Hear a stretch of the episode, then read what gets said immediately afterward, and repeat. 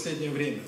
И я пытаюсь с разных сторон зайти вот в эту тему, и я верю, что я должен вместе с Духом Святым поменять что-то в нашем менталитете, поменять что-то в каком-то понимании и укладе церковной жизни, которая у нас уже сегодня есть. Я точно знаю, что для Духа Святого это важно, поэтому Он со мной каждую неделю говорит об одном и том же.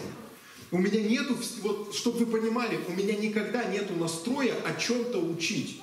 То есть, если я даже вижу проблему, у меня нет такого настроя, чтобы учить против этой проблемы. Хотя это нормально, я считаю. Я всегда открыт для того, чтобы услышать от Бога, что Он хочет говорить церкви в воскресенье. Я знаю, что Костя так же делает, я знаю, что другие проповедники так же делают. Мы просто садимся и начинаем в тишине смотреть внутрь себя. И вдруг это и загорается, какая-то мысль, идея, откровение. Это просто начинает звучать внутри тебя. Поэтому я понимаю, что те вещи, которые я проповедую здесь из-за кафедры последние недели, они очень важны для нас. Это не просто еще одна проповедь. Это что-то реально важное, что должно повлиять на нашу жизнь, на наше хождение с Ним, на наше устройство вот церкви, быта какой-то, который мы организуем здесь, да, с помощью Божией. Я хочу, чтобы этот момент просто вы для себя уяснили. Одна из моих ошибок, которую я допускал, мне нравится признавать свои ошибки, я люблю это говорит о том, что мне нужен все еще Иисус. Как только я перестану ошибаться, знаете, я дьявол. Просто вот как только я начну говорить, что я не ошибаюсь, знаете, я сатана, все, можете уходить из этой церкви. Мне нравится понимать, что я тоже ошибаюсь, как все люди. И мне нужен Иисус для того, чтобы благодать действовала, для того, чтобы мои ошибки могли быть покрыты. И одна из ошибок, которую я допустил в свое время, я подумал, что помазание достаточно для того, чтобы церковь могла быть здравой, для того, чтобы церковь могла процветать, для того, чтобы церковь могла расти, для того, чтобы церковь могла иметь хорошие отношения внутри. Я думал, что движение Духа будет достаточно. Давайте я вам вот что сейчас скажу. Та же история про Азузу-стрит. То, чего я уже коснулся. Вы знаете, что там происходили разные глупости?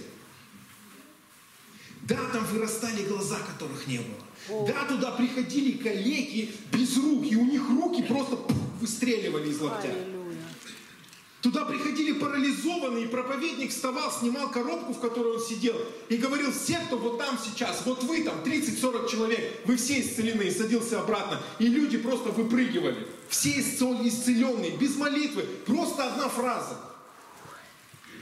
Туман был такой силы, который вот наполнял это здание. Туман был такой силы, что это проявлялось как огонь. До 10 метров вверх поднимался огонь над зданием. И люди, которые смотрели на то, что там происходит, они говорили: это пожар. И за день по 3-4 раза пожарных вызывали туда.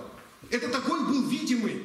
За квартал до того, как люди подходили к зданию церкви, вот квартал до церкви, они делают шаг и попадали в плотную атмосферу Божьего присутствия. Слава была неверующей, верующей, неважно. Журналисты, актеры, проститутки, наркоманы, неважно кто.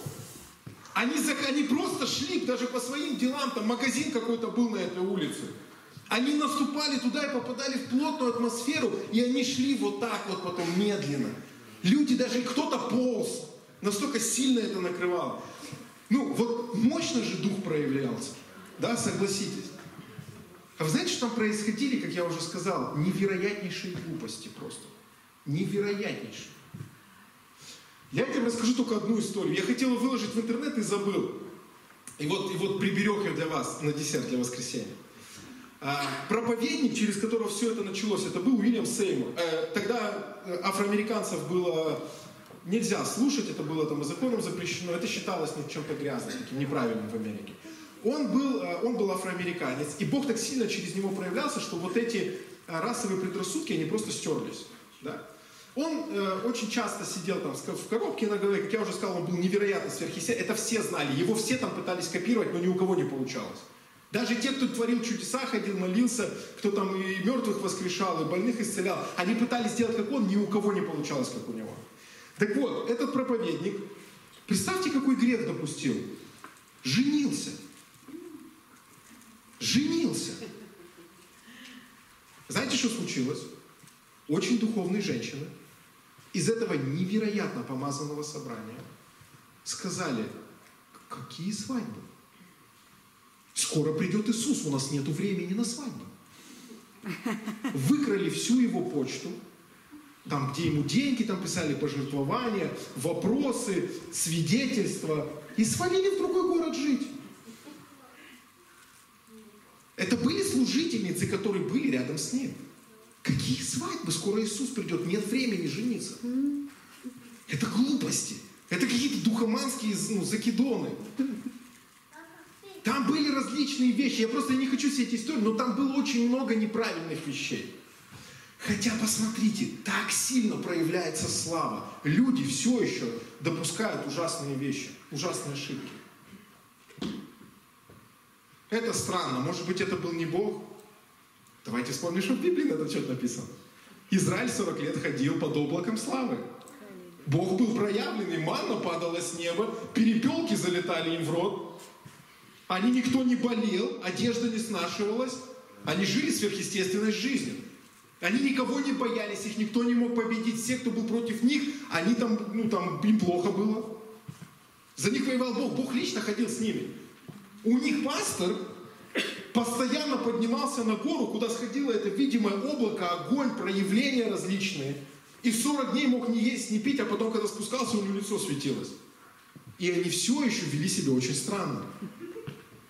Они все еще могли роптать, все еще могли наезжать там на своего лидера, они все еще могли там друг с другом какие-то устраивать стычки. Да? Вы понимаете, к чему я веду? Одно из моих пониманий, которое, наверное, из-за неопытности моей, которая у меня была, я думал, что атмосферы славы достаточно. Я думал, что тебе просто достаточно, пить от Господа, быть наполненным. Но сегодня я понимаю, что, друзья, есть еще что-то. Есть мудрость, которую мы принимаем от Иисуса. Есть откровение, есть понимание, есть учение, есть познание Его сердца. Когда ты видишь и понимаешь, как правильно, и двигаешься в соответствии с этим. Вот почему я проповедую то, о чем проповедую последние дни, последнее собрание. Мне Дух Святой сказал так, Он говорит, о сверхъестественном сейчас проповедуй онлайн. А когда ты приходишь в собрание, Он говорит, проповедуй о церкви, проповедуй о жизни внутри церкви. Поэтому хочешь такого, миска прям, включи мою последнюю инстаграм-запись. Посмотри там что-то. Уверен, тебе понравится. Там опять масса исцелений было, чудес, которые провели. Я не знаю, вы видели, нет, одна из сестер прислала свидетельство. На одном из эфиров у нее был стафилококк, и ей делали операцию, она пила антибиотики, ей ничего не помогало вообще, она мучилась несколько лет от этого. И она, говорит, просто где-то там в эфире написала, помолитесь, пожалуйста. Она, говорит, ты помолился 2-3 словами, говорит, коротенькой молитвой, и это исчезло. И она ждала месяца, она говорит, я ждала, когда это вернется. Где это? Почитайте, если вы не видели, интересное свидетельство. Я не все его выложил только кусок его. Но она говорит, прошли месяцы, я понимаю, что она говорит, я здорова. Я, говорит, никогда себя так не чувствовал, как сейчас. Это просто исчезло. Поэтому хотите вот об этих вещах, вам сейчас в онлайн-эфире, которые я провожу. У меня на этой неделе было еще служение. Я служу уже какое-то время пасторам в Казахстане. И они сейчас стали туда подключать еще людей из своих церквей. И там где-то 50-60 человек собирается, и я в зуме провожу собрание.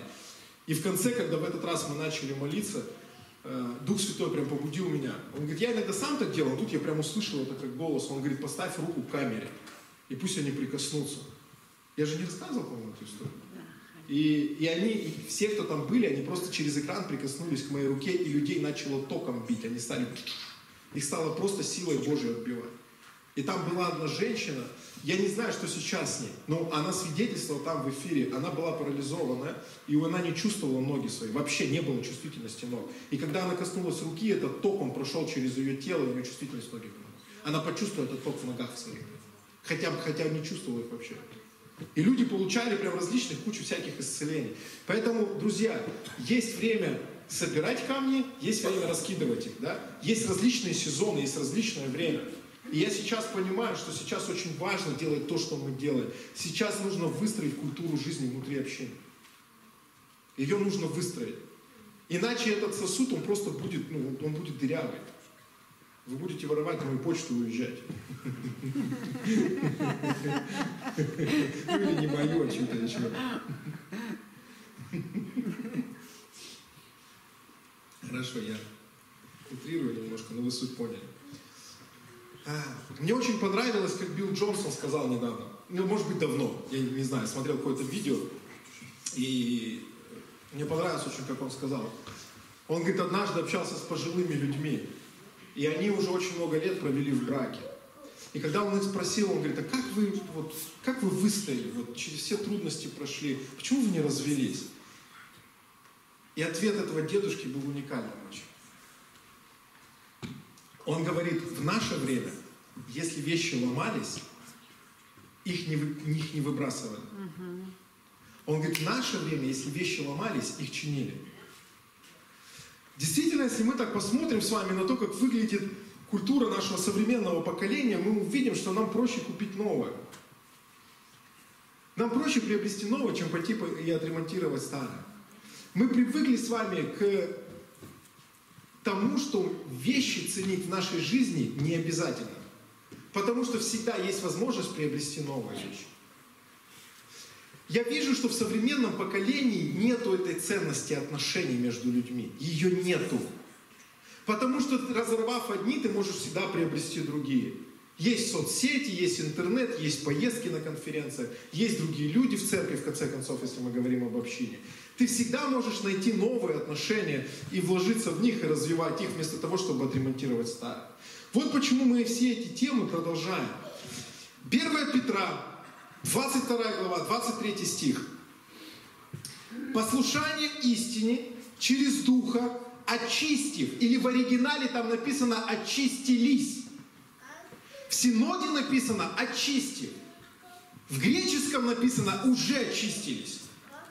«Послушание истине через Духа очистились». Ну, давайте синод, ладно, прочитаю, вы уже держите в голове, что я сказал.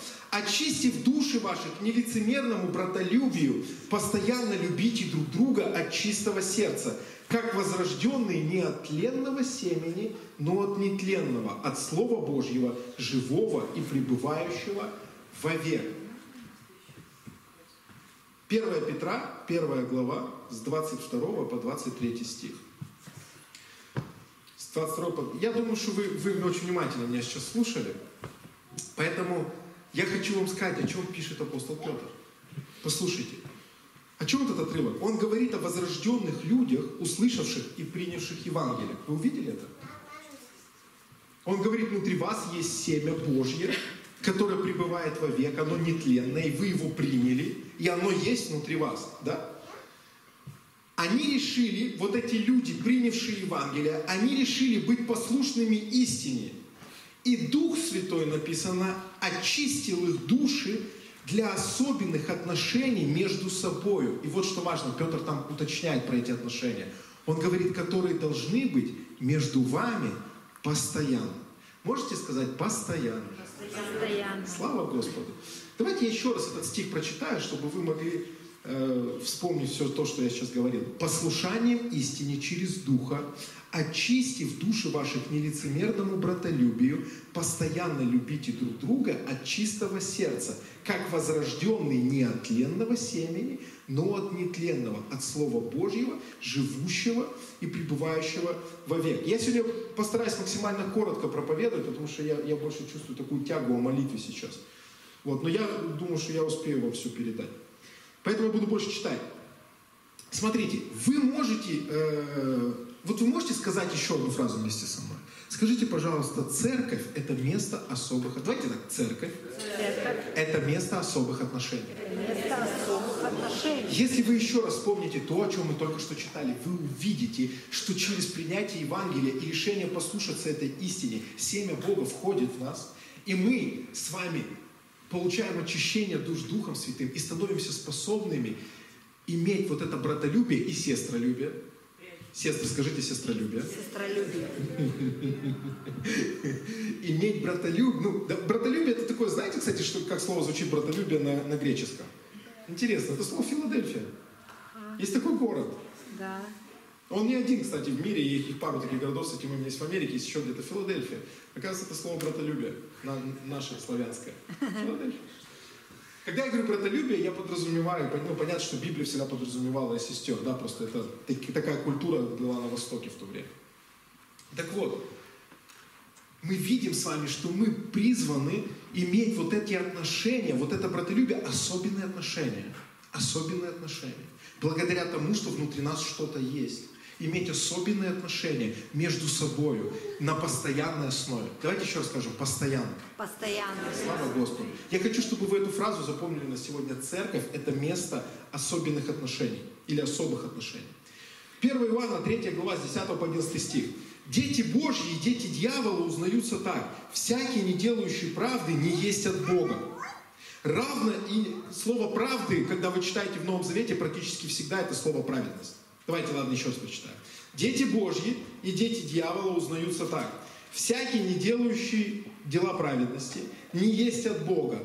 Равно и не любящий брата своего». Ай-яй-яй-яй-яй. И ты прям сейчас сразу начал в своей голове перечислять детей дьявола, которых ты... Подождите, не об этом речь. 1 Иоанна, 3 глава, с 10 по 11 стих. Да? «Равно и не любящий брата своего, ибо таково благовествование, которое вы слышали от начала, чтобы мы любили друг друга». Можете искать друг друга? Друг друга. Смотрите, интересно, я не стал выписывать, но в 9 стихе, если вы посмотрите, там снова речь идет о каком-то семени. В 9 стихе, можете пролистнуть, если у вас открыта Библия, речь идет снова о семени Бога, которое пребывает в нас. Апостол Иоанн говорит, что, ребята, когда мы с вами являемся детьми Божьими, мы понимаем, что мы призваны к тому, чтобы любить еще раз кого?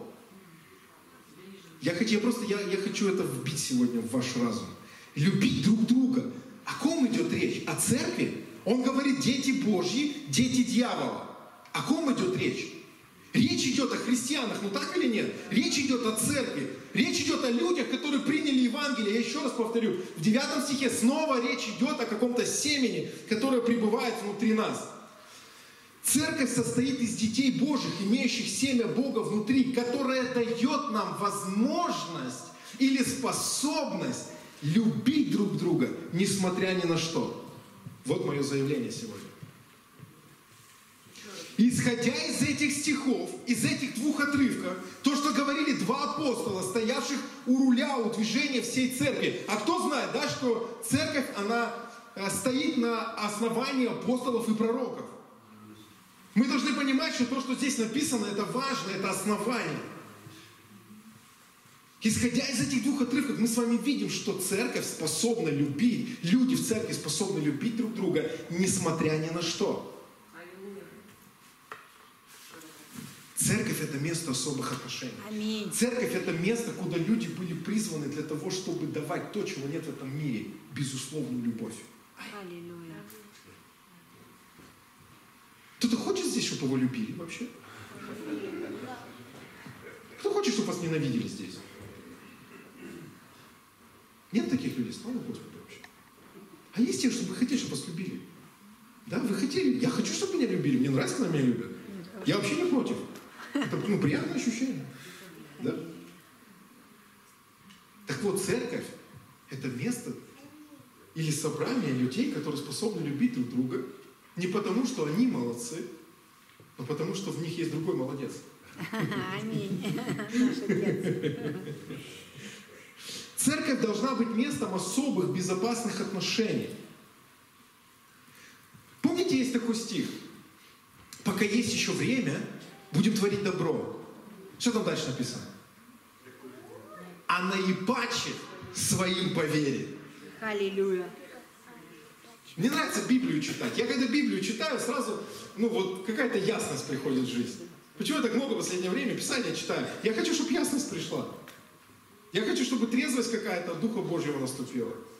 Сейчас так много ересей, и эти ереси, они прям захватывают людей. Мне хочется, чтобы через Писание Дух Святой мог просто открывать нам обычные простые вещи. Послушайте еще раз, церковь – это место особых отношений. Эти отношения отличаются от отношений, которые есть за пределами церкви. Писание говорит, творите добро, а тем более тем, наипаче, тем, с кем вы ходите в одно собрание. До этого два отрывка мы читаем. Вы призваны, он говорит, любить друг друга. Мы читаем эти вещи, он говорит, вы призваны любить друг друга. И это будет проявлением того, что вы дети Бога. Вы дети Бога. Аминь. Кто здесь дети Бога? Вы собираетесь вместе для того, чтобы любить друг друга. Аминь. Апостол Иоанн так говорит.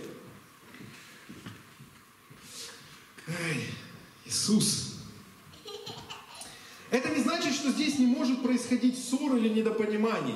Но любовь всегда будет посредником в деле разрешения этих ситуаций. Можно сказать, любовь посредник. Любовь посредник. Это не сестра какая-то любовь. Это... Любовь всегда будет посредником в деле разрешения этих ситуаций. Потому что мы, как церковь, призваны были собраться вместе и залюбить друг друга. Просто напитать это любовью людей, которые пришли отверженные, израненные, может быть, больные, чего-то лишенные, не имеющие родительской любви в детстве. Церковь была призвана для того, чтобы делиться этими отношениями друг с другом. Любовь исцеляет, кто знает это?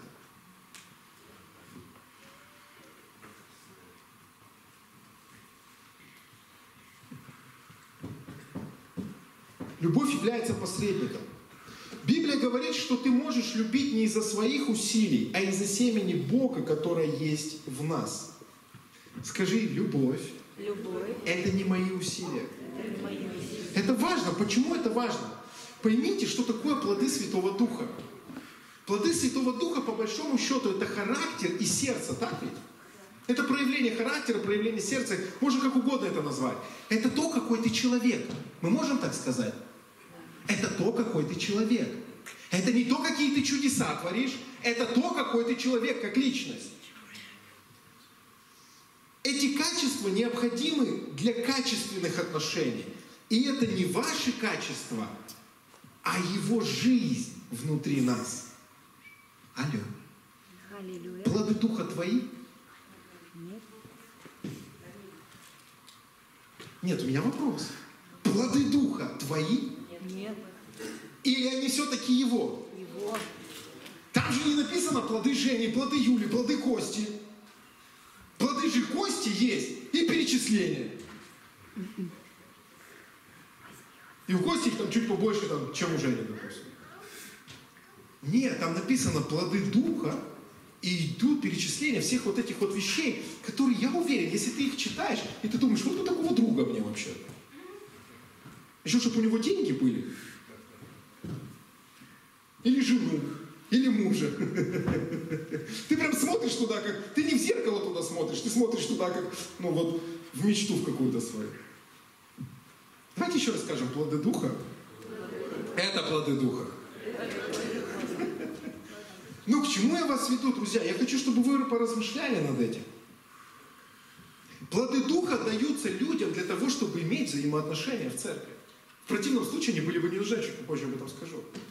Так вот, проявление или способность твоя хорошо относиться к другим людям или любить других людей, независимо ни от чего, она не связана с твоими усилиями, она связана с его жизнью внутри тебя. Вот почему Библия говорит, что есть какое-то семя Бога, которое входит в тебя, и вы становитесь способными любить. Это проявляет тебя как ребенка Божьего. Ты становишься способным покрывать любовью. Не так ли любит наш Отец? Библия говорит, ибо так возлюбил Бог мир, что отдал. Да? Кого возлюбил? Ребята, кого возлюбил? Посмотрите хоть один документальный фильм про жизнь того времени, когда Иисус пришел на землю. Когда детей приносили в жертву, жаря их на сковородках. Ну, в других нациях. Посмотрите, что делали с женщинами, как обращались. Их никто не ценил, многоженство было нормой. Ты сегодня сидишь в ресторане с женой, а вечером ты пошел и имел секс со своей служанкой. Алло, женщины, вы думали об этом? И Библия говорит про то, что Бог возлюбил вот этот мир, который просто погряз в грязи. Это способность Бога любить, несмотря ни на что. Это Его семя в нас. Иисус.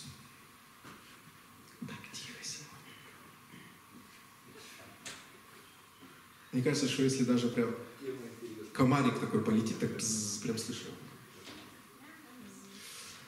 Я часто слышал такое: не могу простить того человека, или не могу принять, или не могу полюбить. Вы сталкивались с этим? Вот сами лично вы сталкивались? Сталкивались, да. Вы не можете простить, не можете полюбить, не можете принять. О, я не хочу, чтобы этот человек был сегодня в моей компании. Давайте его спрячем. Или спрячемся от него. У меня вопрос. А исцелиться ты сам можешь? Нет. А от грехов себя омыть?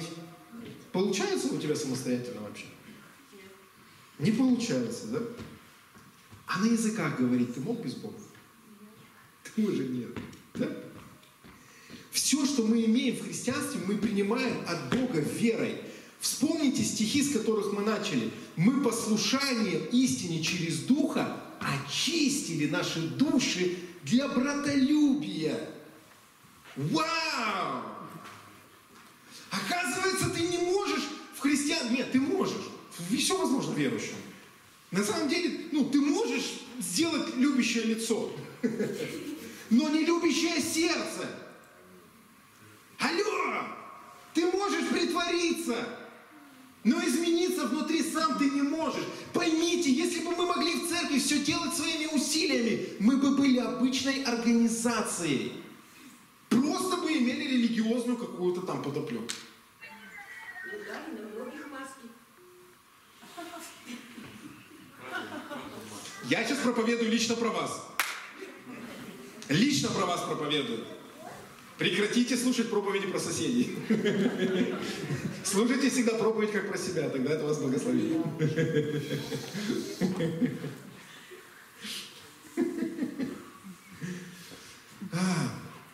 А что, если поверить в то, что ты можешь любить? А что, если поверить в то, что ты можешь простить? А что, если тебе не нужно это было делать своими силами изначально? А тебе нужно дать вот этой жизни Божьей выразиться через твое сердце. Что, если поверить, что это семя, которое внутри нас, действительно очищает наши души и делает нас способными любить друг друга? Это вызов, который я хочу сегодня бросить твоему сердцу. Даже твоему разуму. Твое сердце знает о тебе еще. Твой разум не знает. Твой мозг даже разум знает. Немножко разные вещи. Твой ум не в курсе еще пока. Что, если мы поверим в то, что мы способны на это? Ведь когда-то я поверил в то, что я могу просто возлагать руки на людей и видеть исцеление. И для меня было вообще, знаете, чем-то далеким, что можно помолиться через экран в телефоне и увидеть чудеса, как опухоли уйдут, как операции отменятся.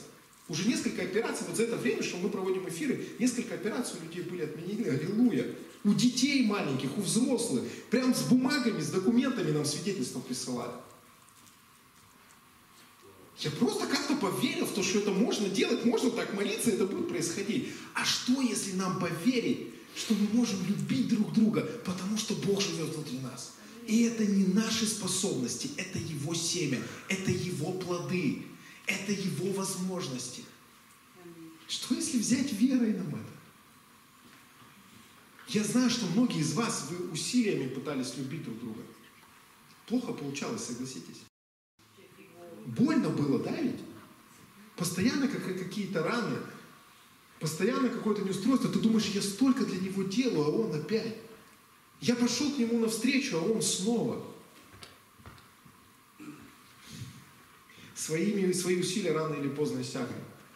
Но Божьи ресурсы внутри тебя безграничны. Аминь. Давайте просто поверим в Слово Божье. Давайте поверим в то, что говорят апостолы, что это возможно. Просто потому, что ты решил быть послушным истине, истине Евангелия. Что-то вошло внутрь твоей души, что-то вошло внутрь твоего сердца, и ты стал способным быть таким. Ты не можешь это проявить только потому, что ты в это не веришь. Ты все еще опираешься на свои способности. И когда у тебя не получается, ты еще и чувство вины выхватываешь от этого. Так ведь? Тебе еще и плохо потом становится. Опять я не справился. Опять я обещал пастору, но не смог. Я договаривался сам с собой, но снова сорвался. Давайте перестанем играть в игры с плотью и дьяволом. Давайте просто поверим в истину. Истина говорит, что его семя внутри, и мы способны иметь эту любовь. Как Петр сказал, постоянно. Можешь сказать постоянно? Ай, папочка, спасибо. Это тоже сверхъестественно. Но это не насчет того, чтобы огонь из руки высвобождать. Это насчет того, чтобы быть хорошим человеком. Аминь.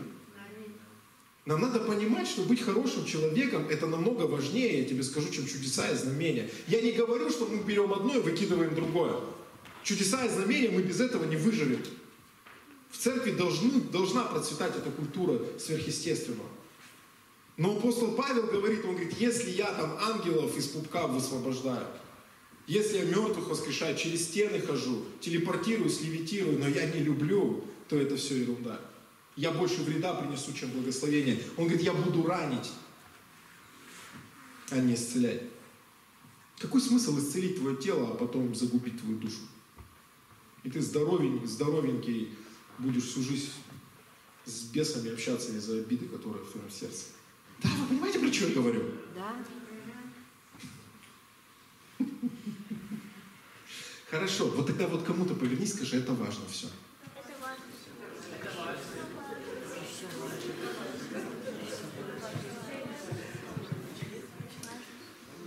Что, давайте я зачитаю, закончу вот этот раздел, я закончу свою мысль.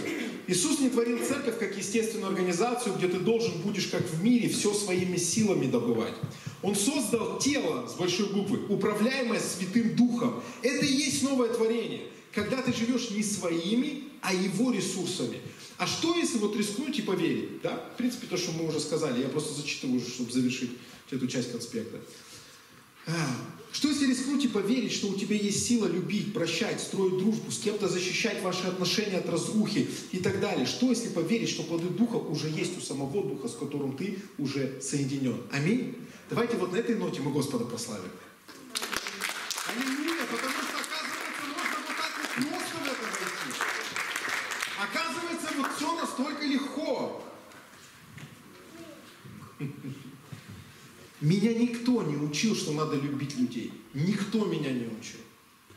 Я просто в одну секунду из наркомана, преступника, злодея, постоянно пытающегося на ком-то что-то вот наварить в своей жизни. Я врал, вы не представляете как. Я сам верил в то, что я врал. И обижался на тех, кто мне не верил потом. Что мне, моим историям не доверяют. И когда ты за секунды просто меняешься и становишься другим, я знаю, что это реально. Хорошо, пошли дальше. Плоды Духа нужны для отношений, как мы уже сказали. Можете сейчас вместе со мной сказать, плоды Духа нужны для отношений. Спасибо вам, что вы вот вовлекаетесь, потому что для меня это очень важно, как для проповедника. Я понимаю, что вы слушаете, и вы заодно, и вам спать надо. Плоды Духа нужны для отношений. Скажите мне, плоды Духа есть как явление? Ну вообще, как явление, существуют плоды Духа? Да. Они существуют. Окей. Какой в них смысл, если Бог, творя людей или создавая новое творение, не планировал объединять нас вот в эти сообщества, где вам будут нужны отношения? Был ли смысл в плодах Духа тогда? Нет. Вы молодцы, вы хорошо соображаете. Слава Богу за вас. Какой смысл от яблока на яблони, если его никто не ест? Оно теряет свою суть. Этот плод теряет свою суть и смысл. Оно растет для того, чтобы ты подошел своими чистыми руками, сорвал его, вымыл его и насладился. Чтобы ты приготовил из него компот, сок он для ребенка сделал, натер его с морковкой, эх! И чувствуешь благодать. Аминь. Так ведь? Аминь. В детстве не было всех этих чупа-чупсов. Мама с папой терли морковку с сахаром. Это самое вкусное было. Почему перестали есть морковку? Морковку с яблоком и сахаром. Это какой-то план сатаны, мне кажется. Да, да. Нам нужно вернуться. Информация нужна. Информация – это же возвращение к корням. О, Иисус. Когда ты сам по себе, тебе не нужны плоды Духа. Тебе кажется, что ты уже в порядке и расти тебе некуда. Но когда ты в общине, тут без плодов не просто, согласитесь. Я писал вчера это все, и мне забавно было. В общине, когда ты находишься в церкви, без плодов очень сложно жить. Они очень сильно нужны для того, чтобы продолжать всех принимать, всех любить, все покрывать. Да? Для того, чтобы там не раниться, не обижаться, для того, чтобы не злиться ни на кого, не атаковать никого. Без плодов Святого Духа в церкви невозможно. Но когда ты живешь один, вот ты покаялся, закрылся где-то там у себя и просто продолжаешь вот такую вот свою христианскую жизнь в одиночку. Скажи, тебе нужны плоды? 300 лет нет. Тебе вообще кажется, что ты святой? Я вам рассказывал историю.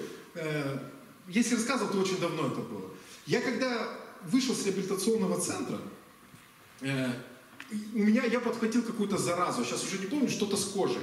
И для того, чтобы... Я должен был заехать в реп-центр служить, но я подхватил какую-то заразу. И меня на 2 недели отправили домой, потому что боялись, что я заражу других реабилитантов, когда я им буду служить. И я дома просидел 2 недели. Вот между реп-центром и тем, как я стал служить, вот... наркоманом, бывшим уже, да, находящимся в этом центре. Было 2 недели, когда я сидел дома один. Мама с папой тогда постоянно работали, поэтому вся моя компания была, это черный и рыжий кот.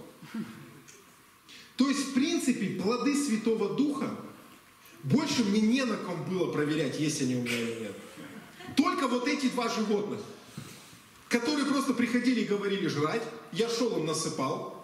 Вот был у меня такой плод духа, там, доброта или милосердие, или что там, я насыпал. И уходил потом дальше в комнату, сидел в интернете, там, слушал проповеди, читал книги. И знаете что? По прошествии 2 недель я сижу в комнате, и я говорю, все, Бог, я уже всего достиг. Я вам сейчас говорю реальную историю. Я говорю Иисусу, я уже все, я не грешу вообще. Я, всех люблю. У меня нету никаких зависимостей. Я даже телек не смотрю. Я говорю, куда дальше-то расти? Я реально задал такой вопрос Иисусу. Куда еще? Что-то еще есть, что ли? Когда закончилась вот эта вот моя самоизоляция, я через 2 недели вернулся в реп-центр. И прям с порога сразу же плоды Святого Духа начали проверять во мне. Понимаете, реп-центр, там своя атмосфера, свои условия. Послушайте, когда ты находишься один, тебе плоды вообще не нужны. Но мы видим из Писания, что эти плоды, они являются частью нового творения. А значит, Бог творил нас для сообщества. Бог творил нас для отношений. Он не хотел, чтобы ты, приняв Иисуса, уединился навсегда. Аминь. Бывают такие сезоны, я понимаю, там уединение всего. Вот у нас там Женя Проценко ушел в уединение, и не досвистишься, не докричишься уже месяц. Я понимаю, что есть такие сезоны. Я говорю про образ жизни сейчас. Значит, он хотел, чтобы мы с вами были вместе. Но он понимал, что это будет непросто, поэтому он говорит, все нормально, вот мои плоды. Аминь. Общайтесь через них. О, Иисус. Для чего растут яблоки? Мы уже поговорили. Аллилуйя. Пошли дальше. Что нужно, чтобы нейтрализовать царство? Что нужно, чтобы нейтрализовать царство? Нужно разделить его. Мы знаем это из Писания. И мы видим, когда какие-то государства испытывают потрясения, что происходит? Чаще всего происходит какой-то внутренний раскол. Вот почему многие государства, они переживают, они следят за тем, чтобы внутри не завелась какая-то закваска, какой-то вирус, который бы принес это разделение. Да? Мы это видим, что поэтому существуют различные планы. Туда не пойдем. Это просто принцип, которым пользуется дьявол, это принцип, которым пользуются нехорошие люди. Если мы не научимся выстраивать правильные отношения, друзья, мы не уедем далеко. Послушайте, это настолько важная тема, что об этом Дух Святой меня побуждает говорить уже целый месяц практически. Если мы в церкви не научимся выстраивать правильные отношения между собой, мы не уедем далеко. Такое царство очень легко будет разрушено. Тебе даже не нужна будет внешняя атака или воздействие, тебе не нужны будут гонения. Мы просто добьем друг друга сами. Да? Кто-то будет дольше умирать, кто-то быстрее. Но мы повлияем на то, чтобы это было развалено. Это так важно. Вот почему нам нужно начать пересматривать свое понимание насчет отношений. Аминь. Что в нашем сердце, когда мы думаем о нашей дружбе, о нашей любви? Что в нашем сердце и в нашем разуме о том, когда мы размышляем о том, как мы друг с другом взаимодействуем? Это настолько сейчас неактуальная тема в среде вот таких реформаторских церквей, что люди перестали это ценить. Вот моя дочь переживает насчет этого. Вот видите? Послушайте, пожалуйста, что нужно, чтобы нейтрализовать царство? Мы сказали, принести туда разделение. Если мы не научимся выстраивать правильные отношения, мы не уедем далеко. Вообще любое дело можно загубить, испортив отношения. Скажите мне, как распадаются браки? Скажите мне, как рушатся бизнесы, которые друзья вместе начинают? Как рушатся церкви? Везде одинаково. Любое дело можно уничтожить, просто испортив отношения. Мы не понимаем значимость отношений. Поэтому мы больше думаем о каких-то других вещах. Где-то там вот списки топ-10 моей жизни, отношения на 11-м месте.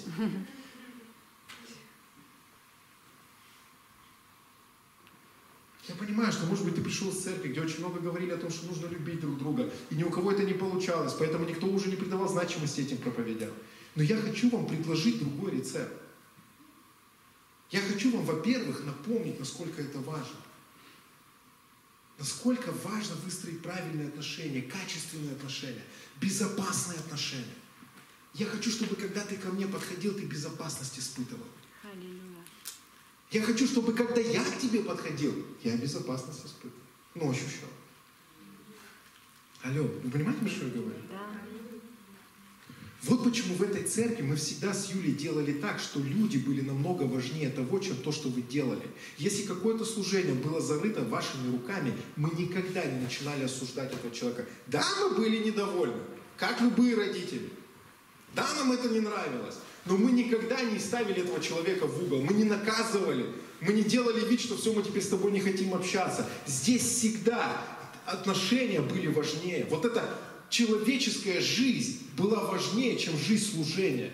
Вот почему в церкви 6 лет, а здесь по сей день несколько служений всего. Организаторское, прославление, медиа и все. Потому что люди всегда были важнее. Но это не значит, что теперь служение в церкви не нужно. Поймите, правильно. Отношения нужны, когда собираешься достичь с человеком какой-то общей цели. Проблема церквей, которые приняли этот дух реформации и захотели увидеть небо на земле, это часто отсутствие какой-либо цели, кроме личных благ. Важная мысль. Проблема вот этих реформационных церквей, их сейчас в каждом городе куча просто. Везде есть вот такие вот небольшие собрания, как наши.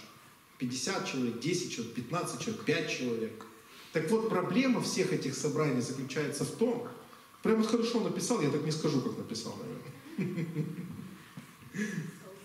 Проблема заключается в том, что люди, захотевшие увидеть небо на земле, это часто отсутствие какой-либо цели, кроме личных благ. Отношения нужны, чтобы достигнуть какой-то цели.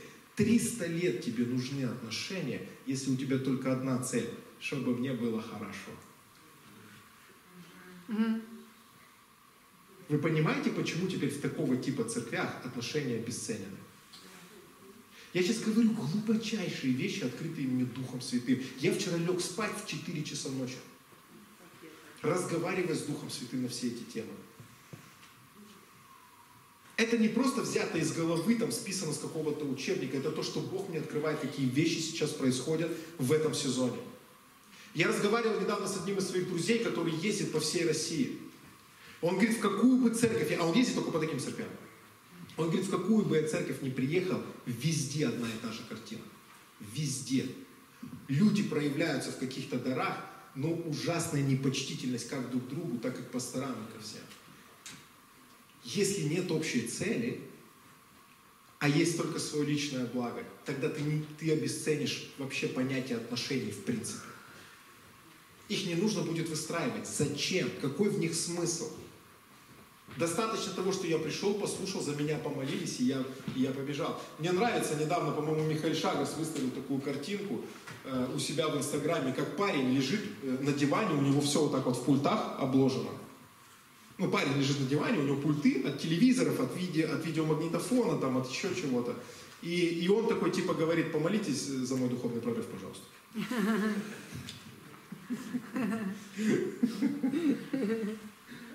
Я вам так скажу, если из этого парня не помолится, он еще и обидится. Я недавно разговаривал с одним пастором, прекрасный человек, открытый для Духа Божьего, просто через него течет помазание. Он открытый для сверхъестественных вещей. У него была церковь человек 20, и эта церковь, она начала слушать одного проповедника, и просто стали все уходить и затягивать с собой других людей. Прям звонить им, убеждать их, что вам нужно ставить этого пастора, и вам нужно присоединиться к нам. Туда, где нет ни пастора, ничего, будем просто вместе собираться, и будет хорошо. Поймите, это не религиозный пастор. У него нереально любящее сердце. Через него течет и действует Дух Святой. И люди просто взяли и ушли всей церкви. Он вложил в эту церковь всю свою жизнь, работу оставил, все. Люди просто взяли и ушли. И знаете, какая была причина? Потому что он говорит, потому что пастор все время говорил, что в церкви должна быть какая-то деятельность. Что-то должно в церкви происходить. Должны быть служители, должны быть служения. Что люди это воспринимали как некое требование. Вместо того, чтобы увидеть в этом мудрость, потому что ты же будешь получать от этой деятельности благословение. В чем-то служишь ты, но в чем-то служит тебе. Так тело работает. Да? Моя рука, безусловно, обеспечивает пищей мое тело. Но мое тело, наполнившись этой пищей, дает силы моей руке дальше действовать. Как вы думаете, если пастор это рука, долго он протащит вообще на себе?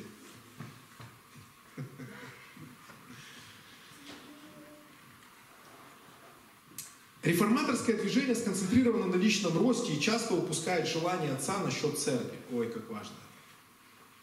Реформаторское движение действительно сконцентрировано на личном духовном росте, но очень часто упускает желание сердца отца насчет церкви. Что папа думает о церкви? Понятно, что он думает про нас. Это связано с нашим ростом. Но что насчет общины? Это позволяет нам потерять смысл иметь отношения. Отношения нужны, чтобы царство стояло и могло продвигаться в своем многообразии даров и талантов. Но если нас интересует больше свое «я», чем царство, то нам просто становятся ненужными эти отношения. Если мы теряем цель жить в царстве и распространять царство, и являть царство, если мы теряем эту с вами цель, то мы становимся сконцентрированными только на своем «я». Скажите мне, чем это отличается от отца лжи? Чем это отличается от Люцифера? Чем это отличается от того, как живут бесы? Они тоже веруют. Почему они не каятся? Ведь они же верят. Почему они не рождаются свыше? Почему их структура не меняется? Почему они не обновляются? Ведь они же верят, они же знают истину. Почему ничего не происходит? Потому что они все еще живут своим собственным «я». Да, я знаю Иисус, но я. Как насчет меня? Что со мной? А как же я? Я.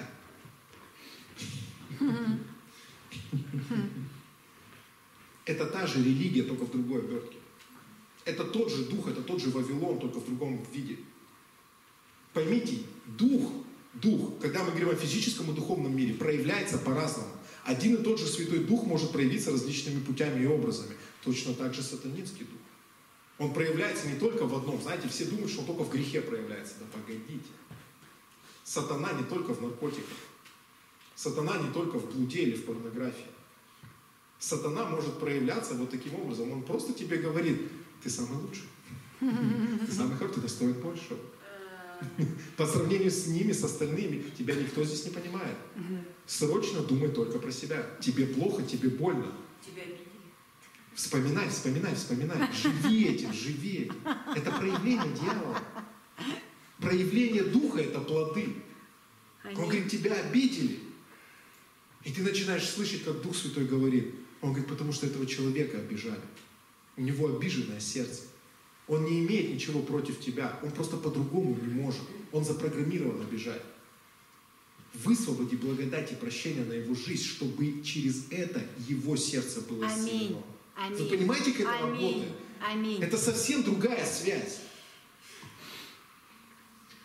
Вот почему сейчас по всем церквям, вот кто в теме, да, назовем их так, церкви, кто в теме, вы найдете людей с дарами, но с разрушенными отношениями. Я езжу постоянно, вот сейчас у нас опять поездка, мы целую неделю будем служить. Там, здесь. 2 конференции у нас там, у меня там куча служений опять, аллилуйя.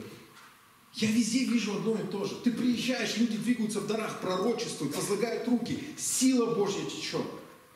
Но отношения разрушены, вообще никто с кем-то не общается. Какие-то претензии на пастора, пастор претензии на церковь.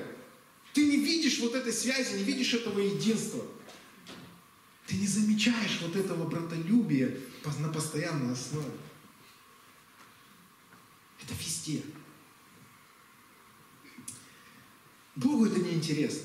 Просто, чтобы вы понимали, Богу это неинтересно. Одарованный, но злой. Двигается в исцеление, но эгоистичный. Ему неинтересен такой подход. 1 Коринфянам 14:12. Так и вы, ревнуя о дарах духовных, старайтесь обогатиться ими к назиданию церкви, то есть общины. Общины, друзья. Ему хочется созидать сообщество. Это не стих, который тебя под закон загоняет. Это стих, в котором ты должен услышать голос сердца Отца. Он говорит, я хочу созидать сообщество. Он говорит, я хочу тебя наделить. Я хочу тебя сделать сверхъестественным, чтобы мои сообщества процветали. Чтобы моя церковь имела благословение. В этом стихе не законническая ДНК. В этом стихе любовь. Он говорит, я сделаю тебя, я исцелю тебя, я помажу тебя для того, чтобы люди были благословены. Аминь. Это должно благословить все общество.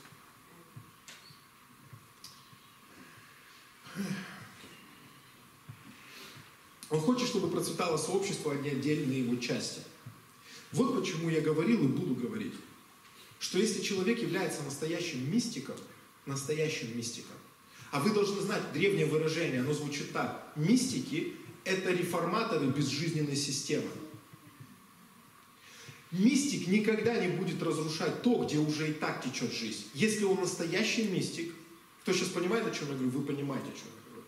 Если этот человек настоящий мистик, он станет пазлом в этой системе, в этой структуре, где уже и так течет жизнь. Аминь. И усилит ее. Аминь. А не разрушит ее и расколет.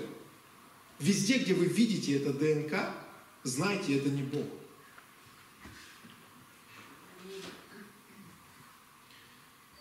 Евреям 10 глава, 24 по 25 стих. Я уже заканчиваю, я же все недолго. Будем внимательны друг к другу, поощряя к любви, к добрым делам. Скажи, поощряя к любви. И будем внимательны. Будем внимательны, чтобы недостатки друг друга замечать. Нет. Точно. Или все-таки мне нужно разглядеть, где там еще дьявол живет в моем брате. Будем внимательны, чтобы поощрять друг друга любить. Аминь. Следить друг за другом, чтобы поощрять друг друга любить. Аминь. И делать добрые дела. Аминь. Не будем оставлять собрание своего. Спасибо вам за то, что вы усилили мой голос сейчас. Хоть один человек это сделал. Не, правда, слава Богу. Не будем оставлять собрание своего, как есть у некоторых обычаи, но будем увещевать друг друга, и тем более, чем более усматриваем приближение дня онного. Послушайте, Писание конкретно говорит про то, что находиться внутри собрания. Это не в смысле, что нельзя из церкви в церковь переходить. Речь идет просто о том, чтобы быть в общине. Речь идет о том, чтобы быть частью сообщества. Речь идет о том, что Бог хочет видеть тебя внутри церкви, а не снаружи. Закваска работает изнутри, а не извне, так ведь? Аллилуйя. Хочешь помочь церкви, не надо уходить на расстояние и критиковать. Хочешь помочь церкви. Знаете, как интересно, недавно эту мысль услышал, не помню от кого. Дух Святой, помоги. Мне кажется, это Игорь Касаван сказал. Не помню. Но суть такая. Он говорит, люди, которые говорят, что в церкви нет любви, это те самые люди, у которых нет любви. Потому что если бы у них была любовь, написано, любовь все покрывает.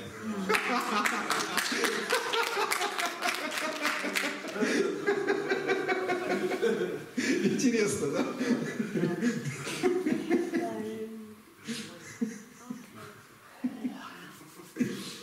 Я чувствую это, что Дух Святой хочет нас научить ценить отношения так же, как их ценит сам Бог.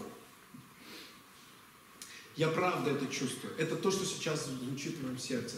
Я чувствую, что Дух Святой хочет научить нас ценить отношения. Потому что сам Бог ценит отношения. Он подарил нам на кресте праведность по вере, чтобы наши отношения с Ним больше никогда не могли быть разорваны. Представьте, насколько Он ценил эти отношения. Он подарил нам праведность по вере. Не от наших дел, чтобы никто не гордился, написано. Ты просто веришь, что Иисус совершил, и ты становишься праведным. Для чего? Просто так, чтобы было? Нет.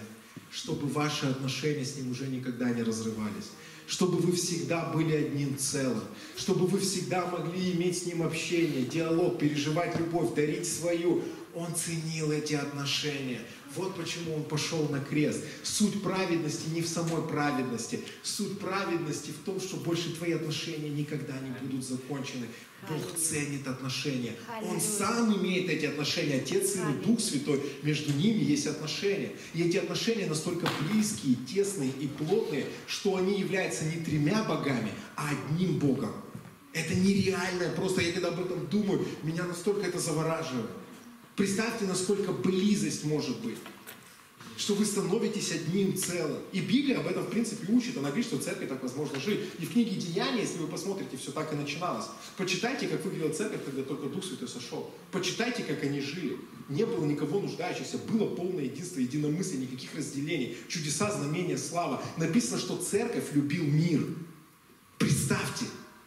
Написано, что церковь, настолько здесь было все хорошо, что церковь любил мир. Аминь. Вот воля Божья. Я вот в это верю для нас. Аллилуйя. Аминь. Аллилуйя.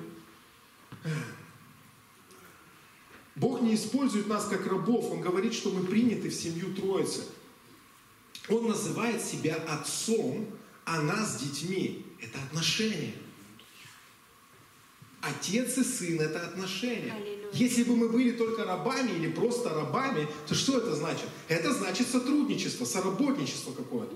Это значит, тебя наняли на работу. Ты устроился. Хорошо. Но когда он говорит, я ваш отец, а вы мои дети, это что? Это отношения. Что предполагает очень близкий уровень взаимоотношений. Давайте, ладно, я не планировал это читать, но я прочитаю сейчас последний отрывок большой из 6 стихов. Юль, выходи, пожалуйста, и мы будем с вами молиться. Почему-то, ну мы сегодня дольше поклонялись, да, поэтому немножко время убежало. Я вообще думал, что у меня больше останется. Ефесянам 3 глава с 4 по 20 стихи. Ефесянам 3 глава с 14 по 20 стих. Я еще раз вам повторю. Если хотите, чтобы ваш взгляд всегда был трезвым, читайте Священное Писание. Аллилуйя. Учение сейчас развелось столько, что очень легко заблудиться. Но когда ты открываешь Библию, ты четко видишь, это ересь, это ересь, это ересь. Сейчас по соцсети гуляет вот такая одна цитата насчет подотчетности. Что подотчетность, она, ну, это что-то вообще не от Бога, это, ну, это Бог, что это не для церкви вообще. Ребята, алло. Евреям, я не помню, сейчас точно какая-то глава, так почему я не помню, все я помню. Давайте уж, не планировал я вот эту благодать вам говорить. Бесплатно. Но могу с вами поделиться. Евреям 13:17. Повинуйтесь наставникам вашим и будьте покорны, ибо они неусыпно пекутся в душах ваших, как обязаны дать отчет. Аминь. И там в этой цитате есть такая фраза, что пасторы сами никому не подотчетны. Это неправда. Я знаю огромное количество пасторов, которые имеют серьезнейшую подотчетность за все, что они делают. Мы сами с Юлей очень долгое время ищем подотчетных. И у меня есть ощущение, что мы ее уже вот, мы ее нащупали. Мы уже нашли людей, с которыми мы бы могли объединиться, которые имеют больше опыта, чем мы, имеют помазание на то, чтобы вести. Я думаю, что все в свое время вы узнаете.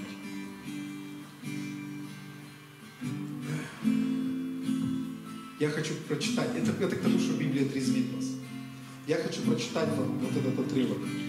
Пусть это тоже принесет какой-то дух трезвости на наше сердце и на наш разум. Ефесянам 3 глава, с 14 по 20 стихи. «Для сего преклоняю колени мои пред Отцом Господа нашего Иисуса Христа, от которого именуется всякое Отечество на небесах и на земле. Да даст вам по богатству славы своей крепко утвердиться Духом Его во внутреннем человеке, верою вселиться Христу в сердца ваши, чтобы вы, укорененные и утвержденные в любви, могли постигнуть со всеми святыми». Можете сказать, со всеми святыми? «Что широта и долгота, и глубина, и высота, и уразуметь превосходящую разумение любовь Христову, дабы вам исполниться всею полнотою Божью. А тому, кто действует нас силой, может сделать несравненно больше, чего мы просим или о чем помышляем». Друзья, что я хотел, чтобы вы здесь услышали? Я хочу, чтобы вы поняли, что познать любовь Бога можно только вместе со святыми. Познать по-настоящему любовь Божью можно только вместе со святыми. Вот о чем этот отрывок. Это невозможно в одиночку. Это возможно только внутри церкви, внутри общины. Вот почему есть плоды Духа. Чтобы мы общались вместе, имели отношения и познавали эту любовь вместе.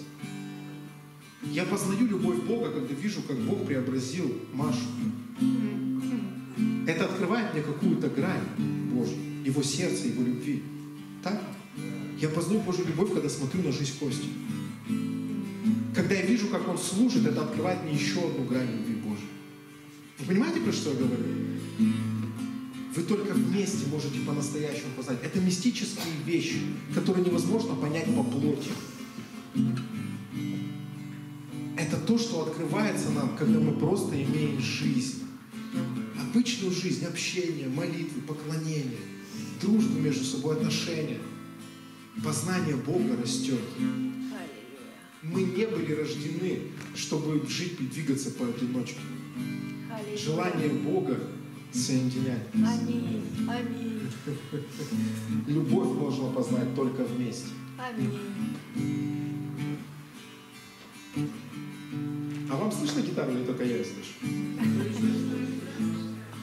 Давайте еще раз скажем эту фразу. Любовь можно познать только вместе. Давайте поднимемся.